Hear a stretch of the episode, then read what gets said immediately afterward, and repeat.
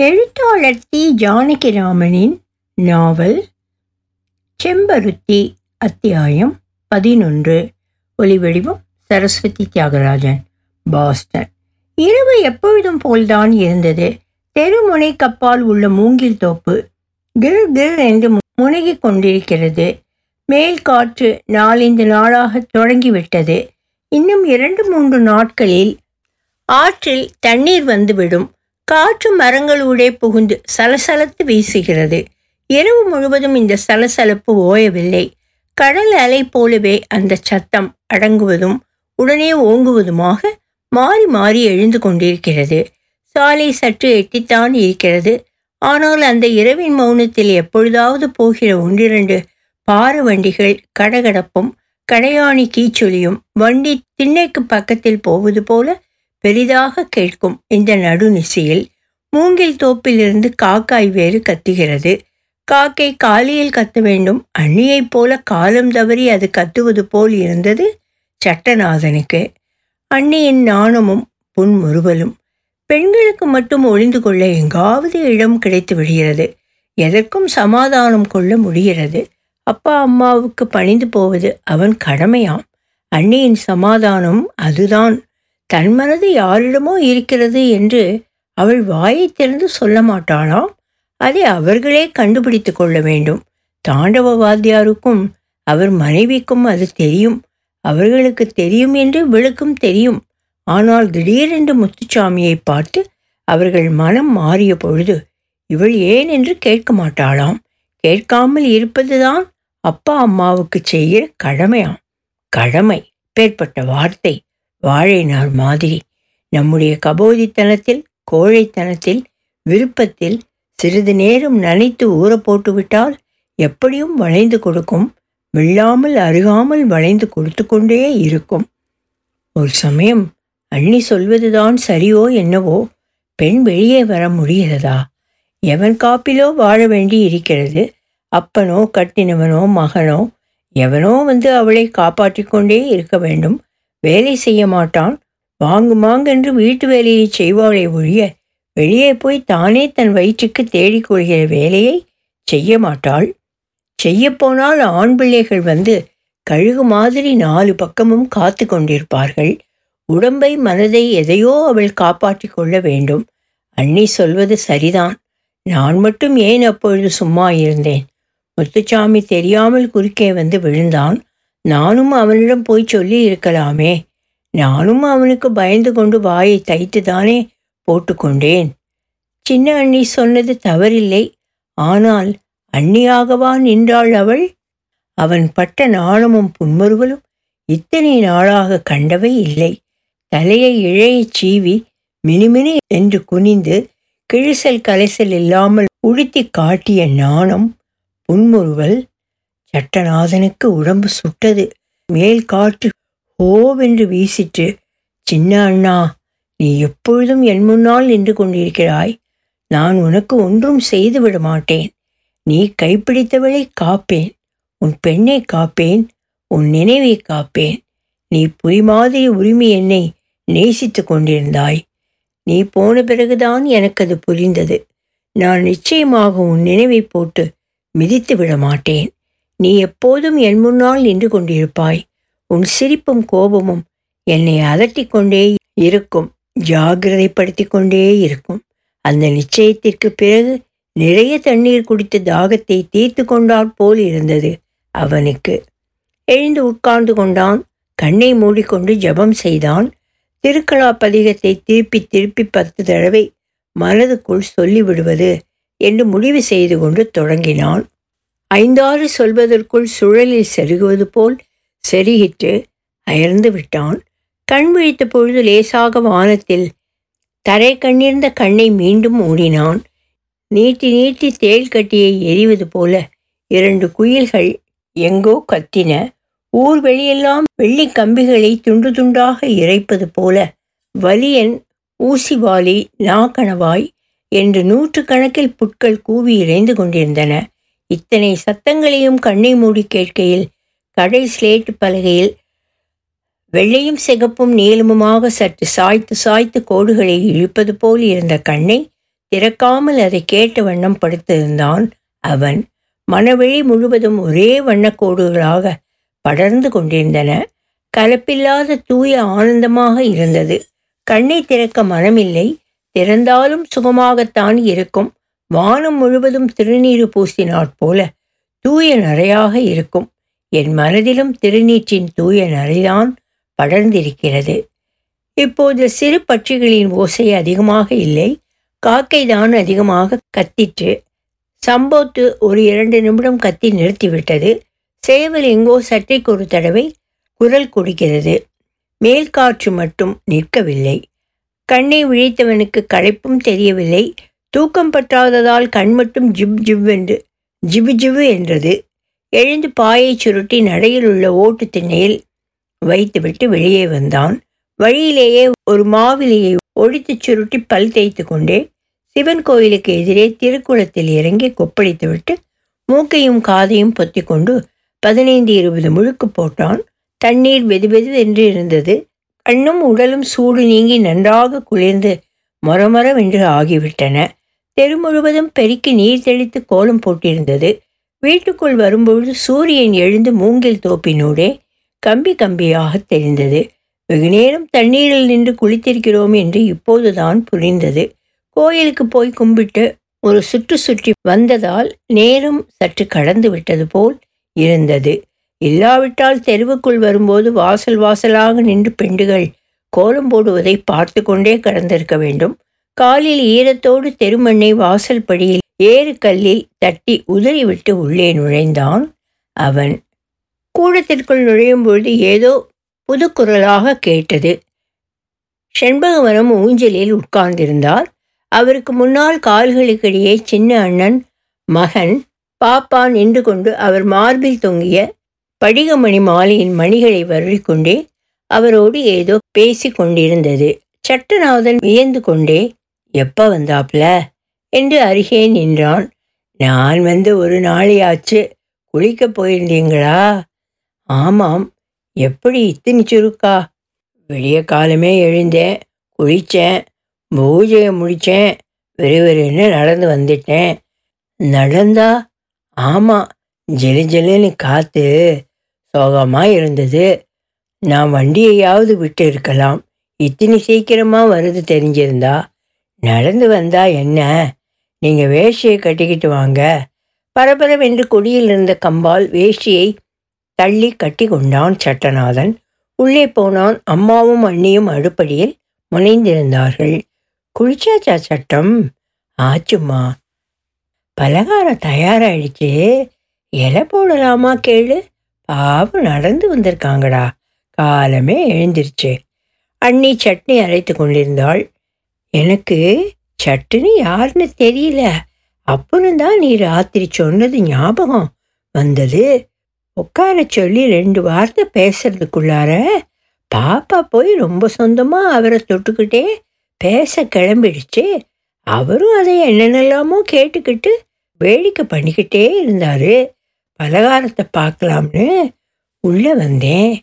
அரிசி பெட்டி மீது பெரிய சீப்பாக இரண்டு ரஸ்தாளி சீப்புகள் வைத்திருந்தன. வெளியே வந்தான் சட்டநாதன் திருநீற்றை இட்டு கொண்டான். ஊஞ்சல் அருகில் வந்து அவர் முன் விழுந்து வணங்கி எழுந்தான். புவனேஸ்வரி அருள் எப்பவும் இருக்கணும். வந்து கொஞ்ச நேரத்துக்கெல்லாம் பாப்பா என்ன பிடிச்சிக்கிட்டது? தாத்தா வந்து எனக்கு திராட்சை பயம் கொண்டு கொடுத்தாங்க. பாட்டிக்கும் அம்மாவுக்கும் வாழைப்பழம் கொடுத்தாங்க. திராட்சப்பழமா ஆமாம் இத்தினி கொண்டாரம்பாரு என்று உள்ளே ஓடிட்டு குழந்தை. சித்தப்பா எங்கேன்னு கேட்டேன். தூங்குறாங்கன்னு சொல்லி வாசலில் போய் பார்த்தது. காணமேன்னு வந்தது. அப்புறம் உள்ளே போய் சித்தப்பா எங்கே எங்கேன்னு தொலைச்சி இழுத்துருத்து அப்புறம் கிட்டக்க வந்து பேசிக்கிட்டே இருந்தது. பேர் கேட்டுக்கிட்டே இருந்தேன். ஒவ்வொருத்தர் பேராக சொல்லிட்டு எங்கள் அப்பா முத்து அப்பா இப்போ இல்லை மேலே போட்டாங்கன்னு கூரைக்கு மேலே நிமிந்து பார்த்து கையை காமிச்சது. ம் புவனேஸ்வரி இத்தனையோண்டு பிஞ்சை ஏமாத்தி பெத்தவரை பறிச்சிட்டு போயிட்டா. என்னமோ அவ விளையாட்டு அப்படி இருக்கு. உங்களுக்கு தான் பெரிய பொறுப்பாக விழுந்திருக்கு.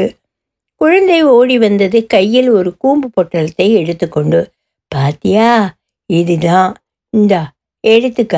நீயும் தின்னு. சட்டநாதன் பொட்டலத்தை பிரித்து நாலைந்து காய்ந்த திராட்சைகளை எடுத்துக்கொண்டான் தாத்தாவுக்கு கொடு என்று குழந்தையின் கையில் ஒரு பிடி கொடுத்தான். பிறகு மடித்து உள்ளே கொண்டு கொடு என்று குழந்தையிடம் கொடுத்தான். அது உள்ளே ஓடிற்று. அப்போது குரலை தாழ்த்தி கொண்டு அவரிடம் சொன்னான் ஆவணி மாசமே தேதி வச்சுக்கலாம்னு அம்மா கிட்ட சொல்லிட்டேன். அண்ணன் சொல்கிறாப்புல தான் செய்யணும்னு தோணுது எனக்கு என்றான். அவரும் அதற்கேற்ப குரலை தாழ்த்தி கொண்டு நானும் அப்படியே சொல்கிறேன் அவங்க அபிப்பிராயமும் அதுதானே? என்று அடுக்களை பக்கம் பார்த்து கொண்டே கேட்டார். நான் தான் அம்மா கிட்ட அப்படி சொன்னேன். அவங்க ஒன்றும் சொல்லலே. அவங்களும் இதே மாதிரி முடிவு செய்கிறாப்புல நீங்கள் சொல்லிடணும் என்றான் சட்டநாதன். அப்போது அவனுக்கு தன்மீதே பரிதாபமாக இருந்தது. எதிலிருந்தோ காப்பாற்ற வேண்டும் என்று தானே அவரிடம் கெஞ்சுவது போல அவன் குரல் அவனுக்கு ஒலித்தது. புவனாவோடு வெகு காலமாக பழகிவிட்டது போல அன்போடு அவன் ஒன்றிவிட்டது போல இருந்தது. அவன் கெஞ்சுவதை பார்க்கும் பொழுது குழந்தை மீண்டும் ஓடி வந்தது.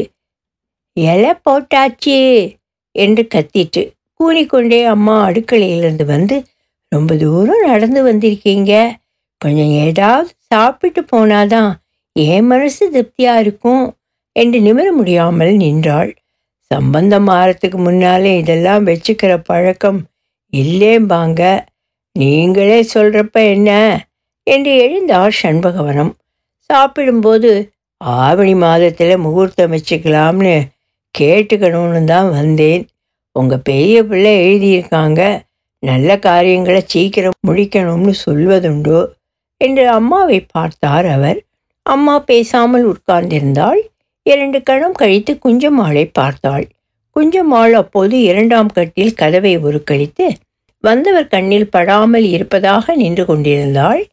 பாட்டி அவளை பார்ப்பதை பார்த்து குழந்தையும் அங்கே பார்த்தது. எம்மா உள்ளவாமா என்று கத்திட்டு யாருமே பேசாமல் நாலைந்து கணம். உள்ளே வாம்மான்னா தேதி முகூர்த்தம் எல்லாம் எப்பவும் வச்சுக்கலாம். நான் இந்த வீட்டுக்கு சம்பந்தம் உள்ளவங்களில் ஒருத்தனாக ஆயிட்டேன். எனக்கு முன்னால் சங்கோஜமோ தயக்கமோ யாரும் படக்கூடாது. இதெல்லாம் கஷ்டப்படுறவங்கள சும்மா சும்மா ரணத்தில் கோரி தொந்தரவு பண்ணுறாப்புல எம்மா உங்களுக்கு தான் சொல்கிறேன் என்றார் செண்பகவனம். என்னமோ பழக்கம் வழக்கம்னு வச்சிருந்தாங்களே என்றாள் அம்மா. அதுதான் அவங்க கிட்ட பார்க்க வேண்டாம்னு சொல்லுங்கள் என்று சட்டென்று குறுக்கிட்டான் சட்டநாதன். அம்மா எழுந்து இரண்டாம் கட்டிற்கு போனால் சட்டநாதனுக்கு இந்த கல்யாணம் நிச்சயம் வேடிக்கையாக இருந்தது.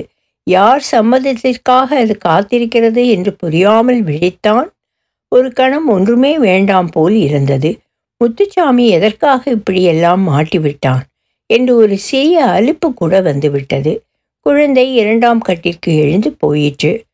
புவனேஸ்வரி என்று தோசையை விண்டு வாயில் போட்டுக்கொண்டார் செண்பகவனம். அம்மா வந்துவிட்டால் குழந்தை வந்தது. பின்னால் குஞ்சம்மாளும் தலையை குனிந்து கொண்டே வந்தாள். ஒரு தடவை அவளை பார்த்துவிட்டு குனிந்து கொண்டார் செண்பகவனம். எம்மா தம்பிக்கு அம்மா எப்படியோ அப்படியே தான் நீங்களும். நீங்கள் தான் எல்லாம் நடத்தி வைக்கணும் என்றார் அவர் மீண்டும். அவளை பார்த்து குஞ்சம்மாளின் முகத்தில் தெரிவது புன்முறுவலா இல்லையா என்று கண்டுபிடிக்க முடியவில்லை. உங்கள் அபிப்பிராயத்தையும் தெரிஞ்சுக்கணும்னு தான் வந்தேன்.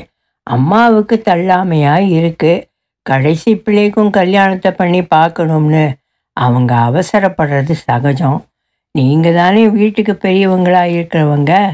நீங்கள் சரின்னு சொன்னால் தான் எதுவும் நடக்கும். நடக்கணும். நீங்கள் எந்த தயக்கமும் இல்லாமல் சொல்லலாம். ஆவணி மாதம் தம்பிக்கு கல்யாணம் வச்சுக்கலாம்னு பெரிய மச்சனா எனக்கு எழுதியிருந்தாங்க. உங்களை கேட்டு முடிவு பண்ணணும்னு எனக்கு அபிப்பிராயம். இப்பொழுது கொஞ்சம் ஆள் அம்மாவை பார்த்தாள். ஆவணி மாதம் வச்சுக்கலாமாம்மா என்று அம்மாவை பார்த்து கேட்டாள். சரி என்ற பாவனையில் அம்மாவின் முகம் அசைந்து கொடுத்தது. அம்மா சரிங்கிறாங்க. நீங்கள் சொல்லலையே. அம்மா சொல்றது தான் எனக்கு. செண்பகவனம் லேசாக புன்னகை பூத்தார். அப்போ இந்த வெள்ளிக்கிழமை நல்ல வேலையாக இருக்குது சிதம்பரத்துக்கு எழுதி அவங்களையும் வரவழைச்சு நிச்சயம் பண்ணி விடலாமா? அண்ணியின் தலை அசைந்தது. அப்போ இன்றைக்கே நான் அண்ணனுக்கு எழுதி போட்டுடுறேன். வர சொல்லி காப்பியை சாப்பிட்டவுடன் அவசர அவசரமாக கிளம்புவதற்கு ஏற்பாடு செய்தான் சட்டநாதன். மீண்டும் கல்யாண பேச்சுக்கே இடம் கொடுக்காமல் ஊர் விவகாரங்களை பற்றி மூச்சு விடாமல் பேசிக்கொண்டே இருந்தான். குமர்வை அழைத்து வண்டியை கட்டச் சொன்னான் பூட்டியானது நேரமாச்சம்மா வரேன் என்று சொல்லிக்கொண்டே கிளம்பி விட்டான். வண்டியில் ஏறி தெருமுனை திரும்பி சாலை வருகிற வரையில் அந்த அவசரம் தணியவில்லை. ஷண்பகவனத்திடம் கூட அதை பற்றி பேச துணிவு வரவில்லை அவனுக்கு. ஷண்பகவனும் குஞ்சம்மாளிடமும் அம்மாவிடமும் சம்மதம் பெற்ற காட்சியை நினைத்து கொண்டே வந்தான். வியப்பாகவும் இருந்தது. லேசாக சிரிப்பும் வந்தது. வயதுக்கு அறிவு கூடுதல் என்றுதான் தோன்றிற்று. வயதின் அனுபவமா கபடமா என்று சொல்ல முடியாமல் அவர் இரண்டு பேரையும் நெருங்கி சம்மதம் பெற்றதை நினைத்து அவனுக்கு வியப்பாக இருந்தது. தனக்காகத்தானே செய்தார் என்று எண்ணும்போது சிறுமியாக ஏதோ செய்துவிட்டது போல மனம் குன்றிற்று. கல்யாணமே வேண்டாம் என்ற ஒரு கசப்பு உறுத்தி உறுத்தி வதைத்தது. வெகு நேரம் வரையில் அதிலேயே உழண்டு கொண்டிருந்தான். கடையில் இருக்கும்போது கணக்கு ஓடவில்லை. ஒன்று கிடக்க ஒன்று பதில் சொல்லி கொண்டிருந்தான். உச்சி பொழுதுக்கு கடையை கட்டிவிட்டு செண்பகவனத்தின் வீட்டுக்கு போன பிறகுதான் மனம் சற்று மப்பு நீங்கி தெளிந்தது. பாடம் கேட்கும் பொழுது புவனாவின் முகம் அடுக்களைக்கு செல்லும் நடையுள்ளில் தெரியவில்லை. அடுக்களை முற்றத்தில் நின்று நாலைந்து பாத்திரங்களை கழுவிக்கொண்டே அவனை பார்ப்பதும் குனிவதுமாக அவள் முகம் இலையில் மறைந்து மறைந்து அசையும் பழமாக சிவந்து கொண்டிருந்தது. நானும் எத்தனை அழகாக இருக்கிறது. அதற்கு ஈழாக நதி மலர் மலை என்று எதையுமே சொல்ல முடியாது போல் இருக்கிறது. பூவையும் பழத்தையும் காட்டி காட்டி அசையும் செடி போல அது அவன் கண்முன் அசைந்து கொண்டே இருந்தது. மாலையில் அசைந்தது கடையில் அஸ் அசைந்தது வீட்டுக்கு திரும்பி வண்டியில் போகும்போது சாப்பிடும்போது அசைந்தது. இரவு திண்ணையில் படுக்கும்போது அசைந்தது. அயர்ந்து தூங்குகிற வரையில் அசைந்தது. கண்ணையரும் முன் சற்று அலுப்பாக இருந்தது. ஆடி மாதம் ஏன் கல்யாணம் செய்யக்கூடாது என்று வைத்திருக்கிறார்கள். மற்ற எந்த காரியங்களையும் செய்யாது வருகிறார்களா? சாப்பிடவில்லையா? குளிக்கவில்லையா? சம்பாதிக்கவில்லையா? தூங்கிக் கொண்டே இருந்தவனுக்கு என்னவோ விழிப்பு கொடுத்தது. கண் திறந்து பார்த்தான். மேல் காற்று சலசலவென்று தோப்புகளில் ஓசையிட்டு கொண்டிருந்த மூங்கில் கொத்து முனகுகிறது. வௌவால் பறக்கிறது. கடகடவென்று தெருநாய் கழுத்தை திருகி சொழுக்குகிறது. திரும்பி படுத்து கண்ணை மூடிக்கொண்டான். ஏதோ உருவம் மாதிரி இரண்டு திண்ணைகளுக்கும் நடுவில் கண்ணை மூடிக்கொண்டான். மீண்டும் லேசாக திறந்தான். உருவம்தான். குஞ்சம்மாள் மாதிரி இருந்தது. குஞ்சம்மாதான். சின்ன அண்டிதான். அவனையே பார்த்து கொண்டு நின்று கொண்டிருந்தாள். அவள் நான் கண் திறப்பது அவள் கண்ணுக்கு தெரியுமா? வயிற்றில் சட்டென்று கனத்தது எழுந்து உட்கார்ந்து கொண்டான். யாரு? பதில் இல்லை. அண்ணி அவன் கையும் காலும் நடுங்கத் தொடங்கிவிட்டன. அண்ணி ஏன்? ஏன் இங்கே வந்து? அம்மா தூங்குறாங்களா? ஆமாம் நீங்கள் தூங்கலை. அவனையே பார்த்து கொண்டு நிற்கிறாள். கண் எழுக்காமல் வெறித்து பார்ப்பது போல்தான் தெரிகிறது. அந்த இருளிலும் தன்னை வெறித்து பார்ப்பது நன்றாக தெரிகிறது. கண்ணுக்கு தெரியாவிட்டாலும் தோல் உணர்கிறது. அப்படி வெறித்த பார்வைதான் தன்னை ஊடுருவி விழித்திருக்க செய்ய வேண்டும். நீங்க போய் படுங்க அண்ணி. நான் இப்படி குளத்தங்கர பக்கம் போயிட்டு வர எனக்காக போக வேண்டாம்.